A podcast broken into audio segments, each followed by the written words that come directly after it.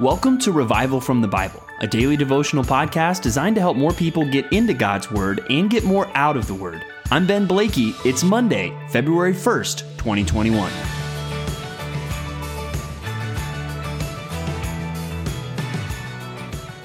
What if I told you that war was going to break out this week? And more than that, you were going to be enlisted to fight in this war. Where would your mind go to start to prepare for that? How would you prepare yourself for that? How would you prepare your family for that? How would you prepare, prepare your personal affairs for that? What would you to be to get ready for battle? What would that look like for you? Well, as we think through even those thoughts and we think through wartime imagery, we're reminded of how much the Bible uses the images of battle and the images of war to describe the Christian life. And even we're going to see Jesus use some of that language specifically to prepare his disciples for coming persecution and for what the world is going to look like as they seek to serve him.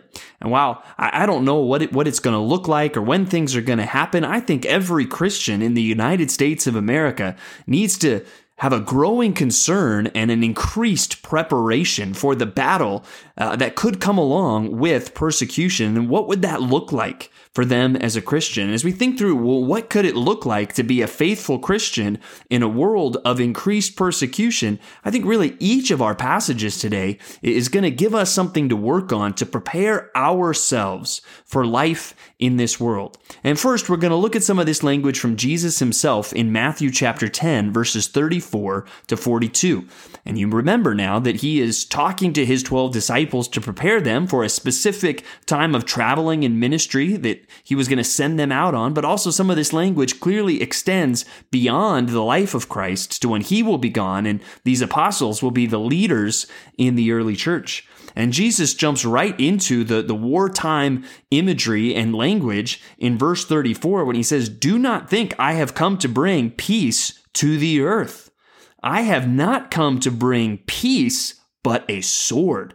For I have come to set a man against his father, and a daughter against her mother, and a daughter in law against her mother in law. And a person's enemies will be those of his own household. And I think really that's going to talk about how even in this persecution and coming to faith, it's going to cause division even among families. And that's something we even see today, especially those maybe coming to Christ from other religions, how uh, them making an allegiance to Christ instantly causes a division in their own physical family. And that's one of the signs really of persecution. Well, how is he going to tell them to, to get ready? And as you look out at our culture and see increasing signs of persecution, what are you going to do to get ready? And the first thing you need to do is you need to let everything go.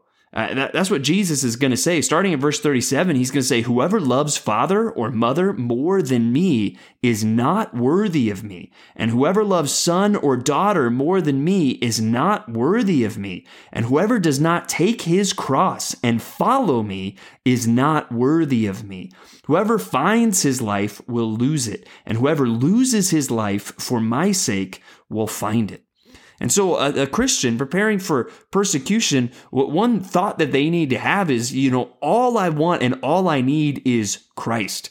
And I'm willing to let everything else go if it comes between uh, me and Christ. And we think about what that looks like even with families. Certainly, Jesus is not telling Christians, hey, just forsake your family and don't care for them. No, we see other passages in the New Testament that clearly describe a believer's responsibility towards his family. But when we understand this, is Jesus talking about even conflict that could arise between a family when someone says, I'm going to follow Christ? We, we need to be willing to let that go. We must be willing to let everything in this life go besides Jesus. Whether that's status, whether that's wealth, whether that's a job, whether that's a relationship, whatever it looks like, if it becomes a choice between that and faithfully following Jesus, we must all be prepared in our hearts to say, I will faithfully follow Jesus no matter what. I will take up my cross, even if it ever were to become a literal and physical cross. And so that's the first thing we're going to see in our reading today of how Christians need to prepare for what life could look like in a persecuted world. Uh, we're going to see another thing as we turn now to Psalm 18. Psalm 18. And we're going to look today at verses 31 to 42. And, and here we need to uh, see another essential ingredient for us as Christians is that we must really trust God for strength no matter what goes on in the world, no matter what it would ever look like to be a Christian in this world, we need to look to God for help and strength. It starts in verse 31 saying, For who is God but the Lord? And who is a rock except our God? Right? He's trusting in this rock, his God. And I love verse 32. It says, The God who equipped me with strength and made my way blameless. And it even in verse 34 talks about how God, he trains my hands for war so that my arms can bend a bow of bronze. But I want us to really focus there on verse 32. So we see he's trusting in God to give him strength, and he's also trusting God to make his way blameless. I think both of those are ingredients a Christian needs to think about in a world that is hostile to God. One, we're going to need strength. It's going to take strength to follow God, and the, we're not going to be able to just summon up that strength ourselves. We're going to have to lean on God for that. But I love how it also says the other thing that he's leaning on God for is not just strength, but to make his way blameless. And that should be a desire that we all have as Christians, no matter what is going on in the world. God, I want you to help me be blameless. God, help my life to actually be set apart from the world. As we think about uh, just a world where it would cost something to follow Christ, one of the things that we should be most concerned about is hypocrisy in ourselves. That's the last thing that we would ever want to see in our own lives.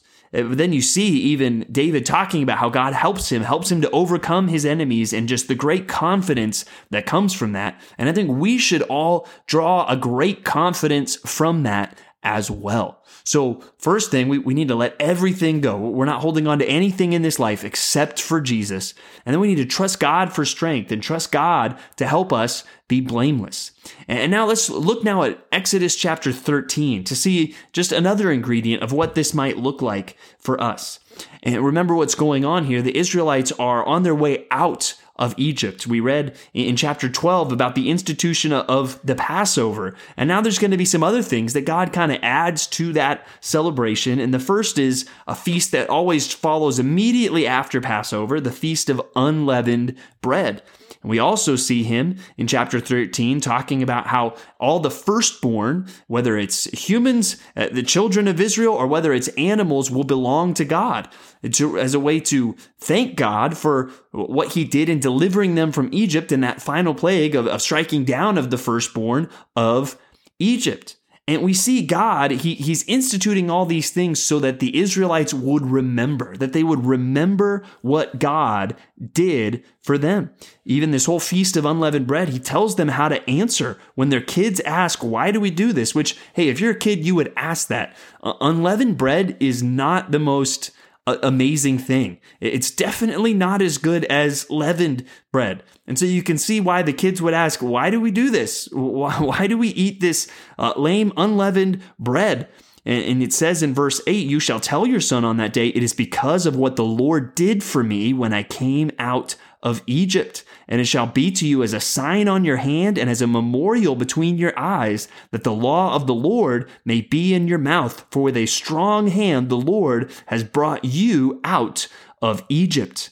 And you shall therefore keep this statute at its appointed time from year to year. And so, another ingredient we need to have to prepare for life as a Christian in a hostile world is remember what God has done in the past. That was the whole point of this feast of unleavened bread to help them remember what God, the great things that God had done for them.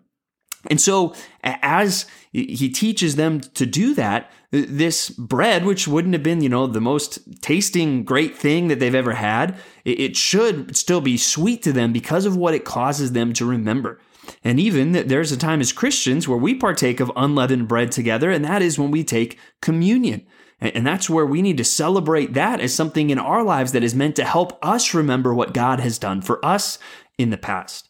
And what a great thing to help us, even in a world of increased persecution, to remember what Jesus did for us, that his body was broken and his blood was shed so that we might be saved. And so that's what we see a lot of there in Exodus chapter 13. Finally, let's go to Acts chapter 10, verses 1 through 16. And another thing that the, a Christian needs, I think we're going to see here, is a heart for the lost. And we're going to see that as Peter is called to minister to Cornelius. And that's going to be an uncomfortable thing for uh, Peter, right? To go now and, and bring the gospel to the Gentiles. And God is going to prepare him for that with this vision of all these animals being let down in this sheet from heaven, and even animals that would have been considered unclean.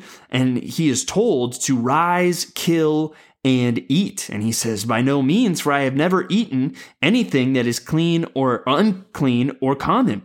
And then the voice comes to him a second time what God has made clean, do not call common.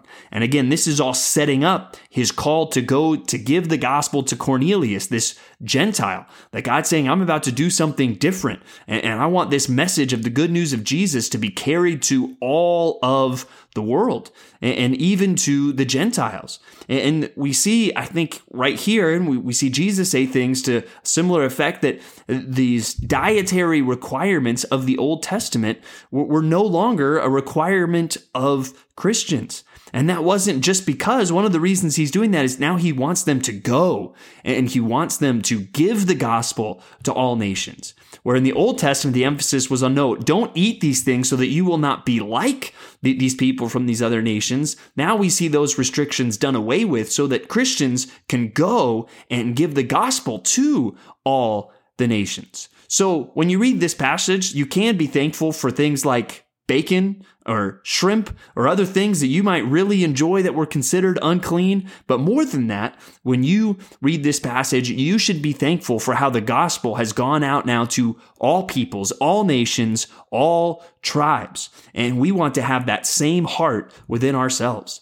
So, what does the future look like for Christians in this world? Well, I, I, don't have a lot of predictions to make. I don't know exactly what things will look like, but scripture tells us to expect persecution. And I think understanding what's going on in our culture should help us to see that's the direction we are headed. So, how can we prepare? How can we prepare for that difficulty? How can we prepare for that proverbial battle? Well, let's let everything go except for Christ. Let's trust God for strength. Let's remember what God has done in the past, and let's have a heart to continue to reach the lost. And may we be ready for anything because our hope is in the Lord. Thank you for digging into God's Word with me today on Revival from the Bible. For more resources, check out revivalfromthebible.com. To learn more about Compass Bible Church Treasure Valley, go to compassbible.tv. The grace of our Lord Jesus Christ be with you.